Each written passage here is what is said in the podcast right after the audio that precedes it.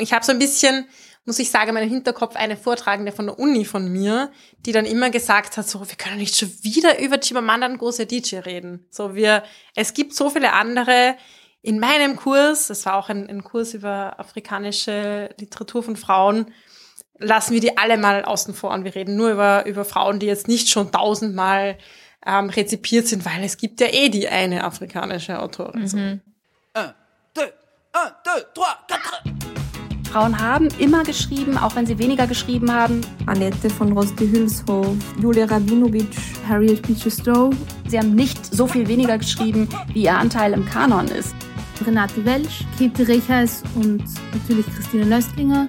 Wen könnte man jetzt einfach mal ersetzen mit Autorinnen? Isabel Allende, Seconda Belli, François Sagan.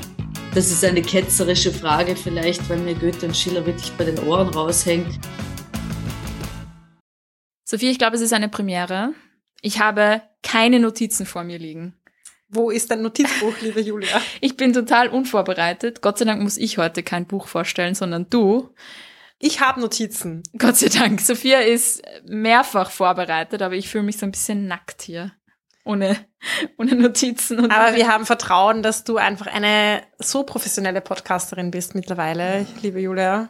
Da sprudeln die Fragen. Ich lehne mich zurück, habe ich beschlossen. Ich lasse die Sophia heute arbeiten. Nein, Spaß. Ähm, aber wir reden tatsächlich über ein Buch, das ich schon ewig bei mir zu Hause stehen habe und ich habe es noch immer nicht gelesen. Und natürlich, ähm, ich bin aber eigentlich ganz froh, dass ich abgewartet habe, bis du es lesen wirst, weil es wird heute um eine Klassikerin aus dem afrikanischen Kontinent gehen. Und afrikanische Literatur lasse ich gern dir über, weil da du bist die Expertin dafür. Naja, also ich, ich das wäre hochgestapelt und du hast auch schon. Äh, ich weiß. Und es hat mich hart gestresst. so wie ich, ich würde nie über Jane Austen in diesem Podcast reden. Da würde ich dich umbringen. da hört unsere Freundschaft auf. Nein, umbringen ist ein hartes Wort. Ja. Ich würde dich hauen. Okay. Hey, aber du solltest dich freuen, wenn, wenn deine Begeisterung auf mich überspringt. Ja, die, die zweite Jane Austen. Nein, du darfst, nein, das darf nur ich machen. Okay. Das darf nur ich machen. Also, ich weiß schon, wie ich gut Konflikte provozieren kann. Nein, es würde mich tatsächlich freuen. Du verdrehst die Augen. Das ist nicht ernst gemeint. Also, Fokus. Das passiert, wenn ich keine Notizen habe. Ähm, wir sprechen heute über eine Klassikerin aus Nigeria, wie ich das verstanden habe. Und es ist eine, die sehr viele Menschen kennen. Genau, also, und ich habe sie deswegen auch ein bisschen ausgewählt als quasi populäre Klassikerin. Und wir reden nachher noch drüber, dass viele ganz andere auch noch geben würde, die wir besprechen könnten natürlich. Aber ich glaube, wenn ich jetzt viele Leute fragen würde, welche afrikanische Autorin kennt ihr? Dann würden sagen, ja, ja, ich hatte schon mal was gelesen. Und zwar Chimamanda Ngozi Adichie. Und ich glaube, sie ist eine der bekanntesten afrikanischen Autorinnen im Westen und Anführungszeichen. Also jetzt in, in Europa, aber auch in den USA. Und ich finde, sie ist auch deshalb eigentlich ein ganz guter Einstieg. Und gleichzeitig hat sie aber auch viele grundlegende Arbeit geleistet, literarische Arbeit. Und das ist auch eine gute Anerkennung. Ich habe so ein bisschen, muss ich sagen, in meinem Hinterkopf eine Vortragende von der Uni von mir, die dann immer gesagt hat, so, wir können nicht schon wieder über Chimamanda Ngozi Adichie reden. So, wir, es gibt so viele andere. In meinem Kurs, das war auch ein, ein Kurs über afrikanische Literatur von Frauen, lassen wir die alle mal außen vor und wir reden nur über, über Frauen, die jetzt nicht schon tausendmal ähm, rezipiert sind, weil es gibt ja eh die eine afrikanische Autorin. Mhm, so. Genau. Sie sollte halt nicht zur Quoten afrikanische genau, genau, Afrikanerin werden. Absolut. Ja, genau. Aber wir besprechen sie trotzdem eben, weil ich glaube, sie hat da viel, viel gute Arbeit auch geleistet. Ähm, Literatur ja von eben einer afrikanischen Frau auch sehr populär zu machen. Und heute konkret sprechen wir über einen Roman von ihr, und zwar Half of a Yellow Sun. Der ist 2006 erschienen im Fourth Estate Verlag und gibt, den gibt's auch auf Deutsch, da heißt er Die Hälfte der Sonne. Sehr schön, cool. Okay, ich bin bereit. Erzähl mir, worum geht's da?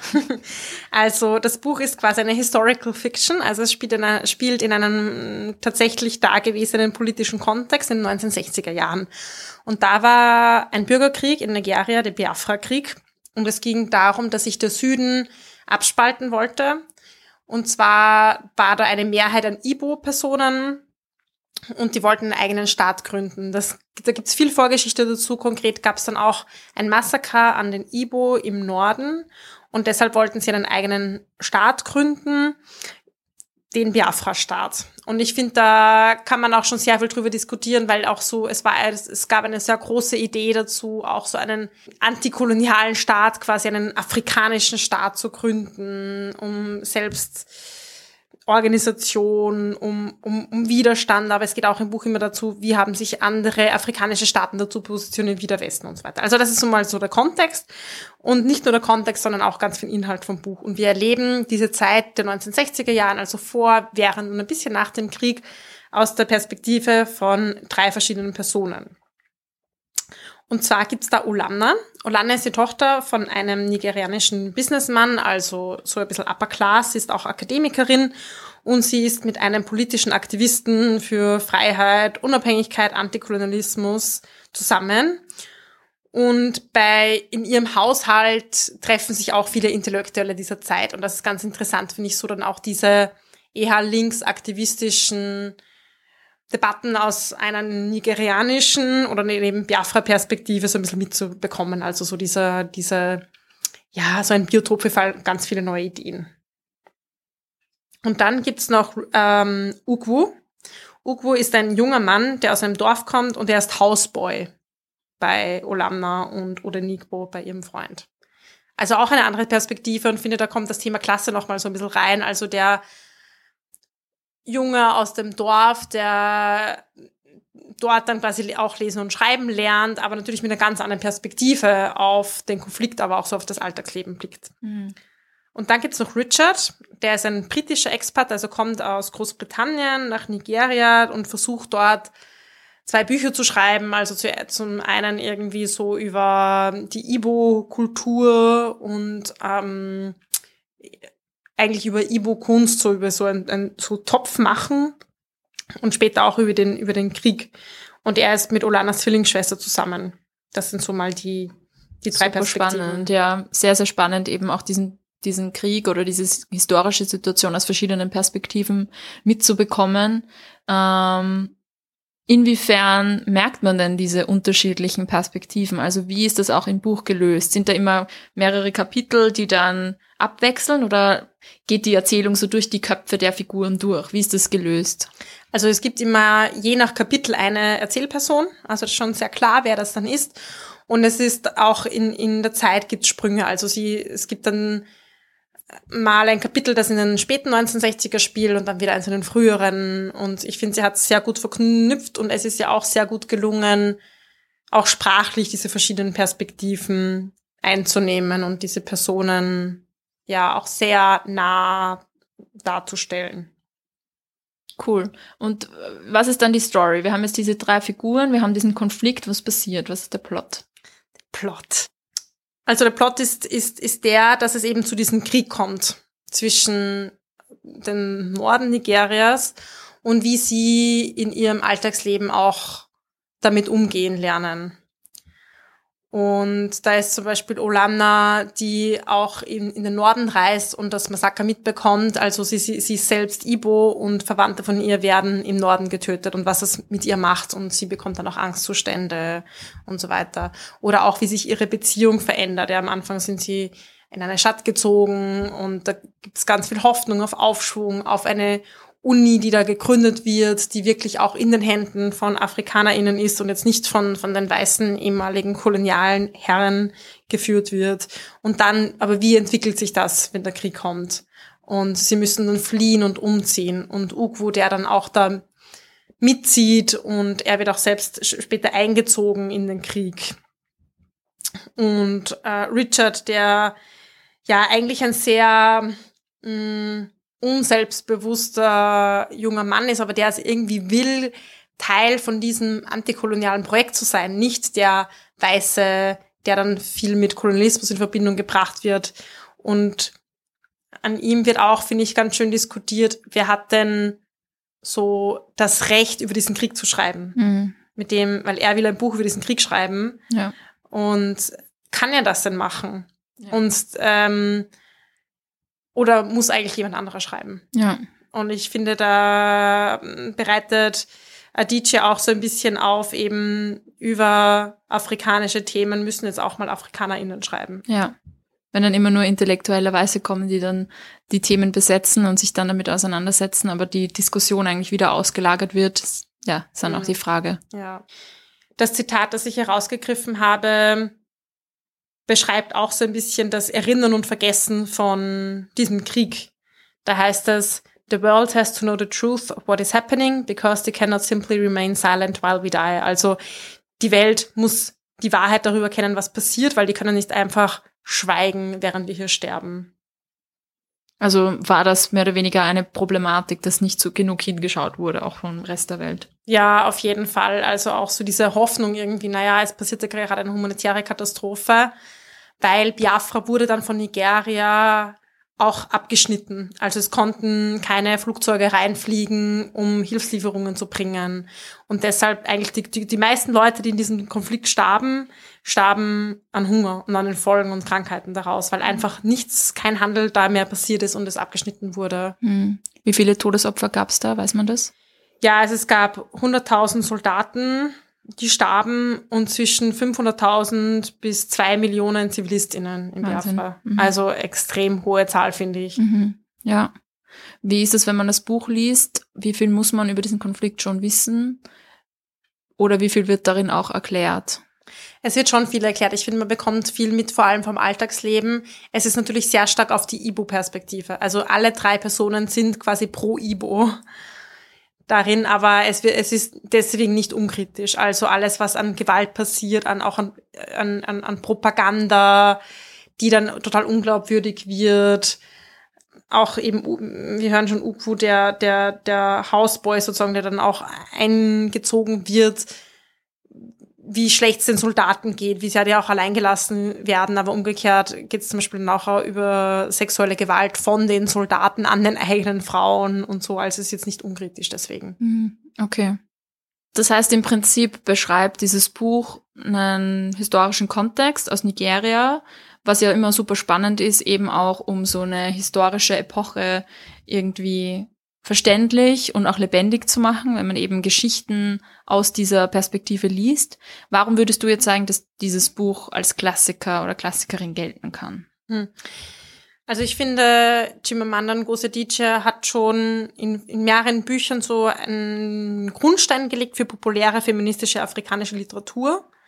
Wie gesagt, möchte ich damit nicht sagen, dass es vor ihr keine anderen afrikanischen Autorinnen gegeben hat, die auch explizit feministisch waren und sind. Da gab es ganz viele und sie bezieht sich auch drauf. Zum Beispiel, sie nennt immer Buchi Emecheta als ein Vorbild, die ist auch eine nigerianische Autorin. Und ja, da gibt es noch viele darüber, aber ich finde, sie hat das schon sehr zugänglich gemacht. Sie spricht auch eine sehr breite, moderne Leserinnenschaft an und bespricht sehr mutige, politische, wichtige Themen. Also in einem, es geht auch um häusliche Gewalt, in dem Fall um Bürgerkrieg. Also es ist schon so auch eine Kriegsliteratur aus verschiedenen Perspektiven und das ist ein, ein, schon ein sehr präsentes Thema auch in vielen afrikanischen Literaturen, weil es einfach auch viel Kriegskontext gab, also auch in, diesen, in dieser Zeit. Und sie greift viele Themen auch die für, auf, die für mich auch sehr archetypisch sind für auch modernere afrikanische Literatur, also ähm, das koloniale Erbe und wie damit umgehen. Wie ist das auch zwischen verschiedenen Klassen? Wie ist das zum Beispiel die, diese neue akademische, intellektuelle Mittelschicht? Wie geht's denen damit? Mit was hadern die vielleicht? Ja, und ich, und, und sie ist ja auch sehr berühmt geworden durch ihre TED Talks, aber auch mit ihrer Position als Feministin. Also es gibt ja diesen einen berühmten TED Talk, The Danger of a Single Story, kennen wahrscheinlich viele von euch, wo sie, kennst du den? Mhm, Habe ich gesehen, ja. Ja, da schreibt sie ja auch oder spricht sie auch über, über das Schreiben als Autorin und, und Vorurteile, mit welchem Blick äh, Bücher von afrikanischen Autorinnen gelesen werden. Ja, genau. Also das finde ich, das finde ich sehr cool, aber eben sie soll nicht die eine ähm, Quotenfrau bleiben. Aber ja, ich finde, ich finde es auch wichtig, sie positioniert sich selbst auch eben als, als Feministin und hat auch viele Essays geschrieben zu feministischen Themen, wie zum Beispiel How to Raise a Feminist. Ja, und, und im Buch finde ich, es gibt, geht eben auch um, um starke Frauenfiguren. Olanna, aber eben auch ihre Zwillingsschwester und die sind auch sehr ambivalent dargestellt. Er steht jetzt in diesem Buch nicht jetzt der Kampf gegen das Patriarch im Vordergrund, aber ich würde sagen eben, es ist schon ein Stück weit auch mh, mm, Kriegsliteratur und es kommen schon noch sehr viele, viel, die Themen einfach sehr vielschichtig beleuchtet und mh, mm, sehr mutig, wie ich finde ich, wenn ich jetzt so an Chimamanda denke, dann erinnere ich mich auch dran, dass es einige Diskussionen rund um Transfeindlichkeit gegeben hat. Hast du dich damit auseinandergesetzt? Ja, sie wurde in letzter Zeit auch mit Vorwürfen konfrontiert, dass sie transphob sei. Sie hat sich zum Beispiel in dieser J.K. Rowling-Debatte, die wahrscheinlich viele von euch kennen, auch geäußert auf Seiten von J.K. Rowling und unter anderem dafür und für andere Aussagen hat sie dann eben auch den, den Vorwurf bekommen und sie hat sich dann auch wiederum dazu geäußert und teilweise auch entschuldigt. Ja, ich finde, es ist voll wichtig, dass wir das auch thematisieren. Gleichzeitig ist es für mich kein Grund, sie nicht zu besprechen, weil sie hat einfach auch viel, viel Arbeit geleistet, finde ich, für afrikanische Autorinnen und das ist auch wichtig, das auch zu zeigen. Mhm, genau, auch nicht auszuklammern diese aktuellen Debatten. Und was ich schon auch finde, ist, dass man an ihr viele Themen, die in Debatten rund um afrikanische Literaturen zu besprechen sind, auch ganz gut besprechen kann. Ja. Also würdest du zum Beispiel auch sagen, dass man dieses Buch auch in der Schule lesen kann? Oder ist es doch vielleicht für Jugendliche die Thematik zu schwierig? Oder was würdest du sagen? Also ist schon eine heftige Thematik, also weil es doch auch um viel Gewalt und, und, und Krieg und so weiter geht, aber es ist auch sehr alltäglich und ich finde zum Beispiel, es ist auch wichtig, so über Konflikte vielleicht aus verschiedenen Ländern zu lesen, weil ich denke, ja, wir, wir kennen viele so ähm, Kriegsliteratur vom Ersten und Zweiten Weltkrieg zum Beispiel aber ich, dass es auch später noch Kriege gab und vor allem auch sehr viel auf anderen Kontinenten, finde ich wichtig. Mhm. Ja, und vielleicht noch so ein bisschen zu afrikanischen Literaturen im Generellen. Wir hatten ja auch schon einige Bücher. Ich finde es halt da immer so, es ist halt so schwierig, weil es ist ein, ein Riesenkontinent mit extrem vielen Sprachen und vielen Ländern und vielen verschiedenen Personen. Also ist es immer gut, von afrikanischen Literaturen zu sprechen weil da sehr viel drunter fällt. Natürlich auch mündliche Literatur.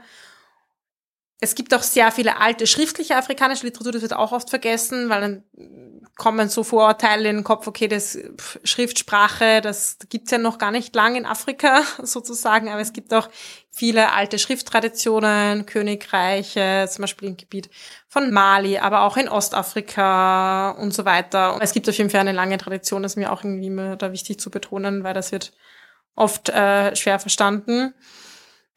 Und was ich halt total interessant finde, ist es so diese Frage nach Sprache. Mhm. Und Chimamanda schreibt ja jetzt auf Englisch. Und ja, würdest du zum Beispiel Englisch als afrikanische Sprache bezeichnen?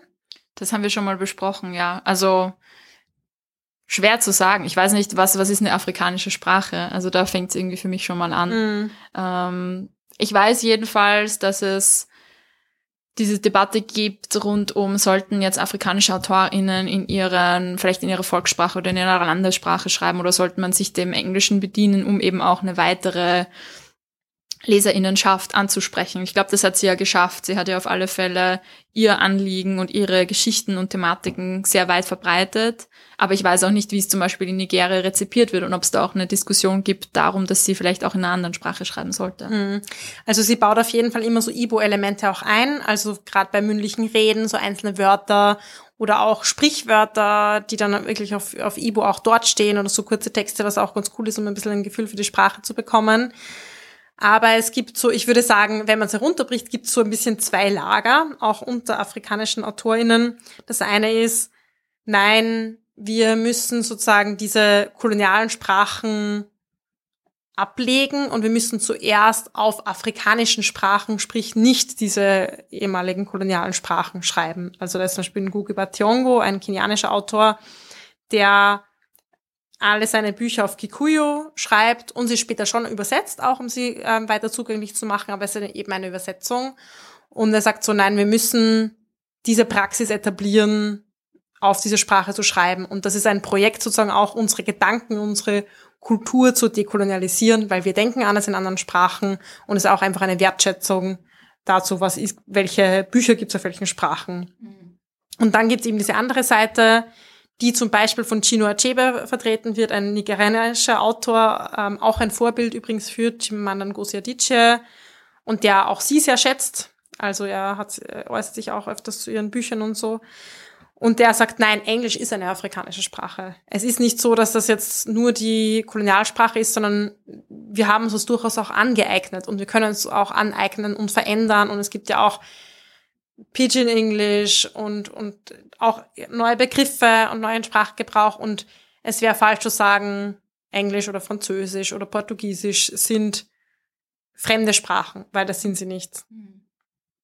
Ja, hat sich äh, Chimamanda dazu geäußert oder würde sie auch in anderen Sprachen schreiben? Ja, nachdem sie quasi nur auf Englisch schreibt, ähm, würde ich sie jetzt mal ins zweite Lager packen. Mhm.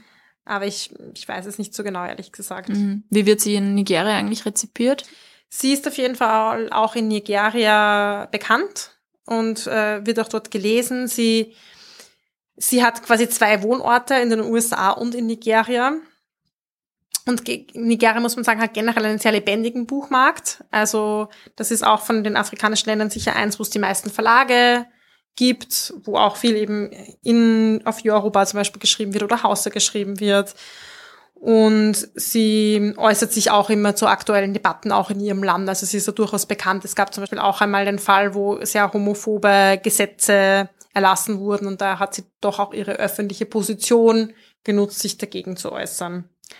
Ja, sie ist auch selbst in Nigeria eben aufgewachsen, sehr akademischen Kontext. Ihre Eltern haben beide auf der Uni gearbeitet und sie hat auch in Nigeria studiert und ist später dann auch nochmal in die USA gegangen für ihr Studium. Ja, und wie gesagt, sehr bekannt. Sie hat 16 Ehrendoktortitel, habe ich gelesen. Nicht schlecht. Ja. Ja, spannend. Okay, cool. Auf alle Fälle eine interessante Frau, ähm, die eben auch sehr zugänglich ist und die afrikanische Literaturen so ein bisschen in die breitere Öffentlichkeit trägt. Hast du noch irgendwelche weiteren Lesetipps für uns? Jetzt egal, ob es jetzt von ihr ist oder von jemandem, von einer anderen Autorin, die wir vielleicht noch besprechen werden oder die du empfehlen kannst. Hm. Ja, ich finde auf jeden Fall Purple Hibiscus auch von Chimamanda Ngozi Adichie ein gutes Buch, weil es darin um häusliche Gewalt geht. Das heißt, glaube ich, auf Deutsch blauer Hibiskus. Ja, das ist auch sehr mutig. Ich finde In si long lettre ein so langer Brief, das ist, glaube ich, auf Deutsch von Mariama Bar vom Senegal. Auch super spannend, weil es ist ein Briefroman, auch einer der ersten afrikanischen Briefromane und sie schreibt an eine Freundin aus ihrer Situation in einer polygamen Ehe heraus. Dann The Choice of Motherhood von, von Evan Bucci Emechetta, wirklich auch ein, ein spannendes Buch und da geht es um Mutterschaft und das ist auch ein Thema, was wirklich von vielen Büchern vorkommt. Muttersein. Wir hatten ja auch schon einige im Podcast. Hatten Ja. wir schon eine Niger nigerianische Autorin im Podcast? Nein, wir hatten zwei aus Zimbabwe. Wir hatten The Book of Memory hatten wir und wir hatten auch von Yvonne Vera Under the Tongue. Das war aus Ghana. Beide aus Zimbabwe auch. ah, beide waren aus Beide, Zimbabwe. mhm. Und dann hatten wir auch ähm, Heimkehren. Heimkehren, ja, Chassi. Genau, das war Ghana. Das war Ghana. Das war Ghana. Und wir hatten auch Sierra Leone. Sierra Leone, genau, The Devil That Danced on the Water. Ja. Genau, wir werden euch diese ganzen natürlich in die Show Notes packen, falls ihr jetzt nicht alles mitgeschrieben habt. ja. Es werden aber noch einige Folgen, schätze ich mal, in den weiteren Klassikerinnen folgen. Also es wird jetzt nicht die eine Quoten ähm, Autorin Nein. aus einem afrikanischen Land gewesen sein. Mhm. Was ich interessant fand, weil wir hatten ja auch in unserer ersten Folge zu Kanon und Klassikerinnen über diesen Prozess der Rekanonisierung gesprochen und so weiter. Und heuer, also 2022, wurde Half of a Yellow Sun in die Big Jubilee Read List ähm, inkludiert. Das ist so eine Liste von 70 Büchern von Commonwealth AutorInnen, die eben ausgewählt wurden zu diesem Jubiläum von der Queen Elizabeth. Ja, Und spannend. das, das ist für mich dann auch so okay, dass das quasi zu inkludieren, auch einen, aus, einen, als einen Teil der Geschichte Großbritanniens Mhm. sozusagen, weil ja, ja, kann man sich jetzt drüber streiten. Sie können es nicht mehr länger ignorieren, würde ich mal sagen. Nein, sie können es nicht länger ignorieren. Wenn sogar eine Person of Color es in die Royal Family geschafft hat, dann Ja. können sie es echt nicht mehr Nein, ignorieren. dann müssen sie es drauf aufnehmen, ja. Oh. Aber ja, Okay, aber spannend, spannend. Mhm. Das, da würde ich auch gerne mal reinschauen in diese Liste. Das Ja. klingt interessant. Und es gibt noch eine andere Liste, weil ich meine, wenn wir schon bei Listen sind, 2019 gab es zum Beispiel von BBC News eine Liste der 100 ähm, einflussreichsten Romane. Mhm. Die bringen die eh regelmäßig raus. Und da war das Buch auch drauf. Okay, spannend. Da werden wir auch noch mal reinschauen. Also ist sie schon in den westlichen Kanon aufgenommen worden. Ja, sie hat auch den Women's Prize of Fiction ähm, gewonnen, auch Ah. für dieses Buch 2007. Ah, okay. Der ist auch sehr cool, der Preis. Ja. Sind wir Fans. Schön. Ja, vielen Dank. Spannende Autorin. Hoffentlich nicht die letzte. Und ja, Bestimmt nicht. bestimmt nicht. Wir freuen uns auf deine Expertise beim nächsten Mal. Ja, und wenn ihr afrikanische Lieblingsautorinnen habt, würde mich voll interessieren, wer da Genau. auf eurer Go-To-Liste steht. Plaudern at diebuch.at.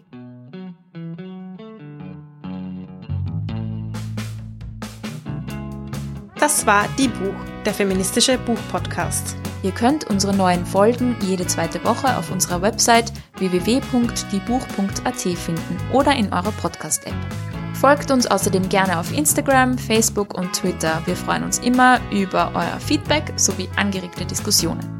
Schreibt uns dafür einfach eine E-Mail an plaudern.diebuch.at oder kontaktiert uns via Social Media. Ein großer Dank gilt zum Schluss noch der Zirkusband, die uns ihre tolle Musik zur Verfügung stellt.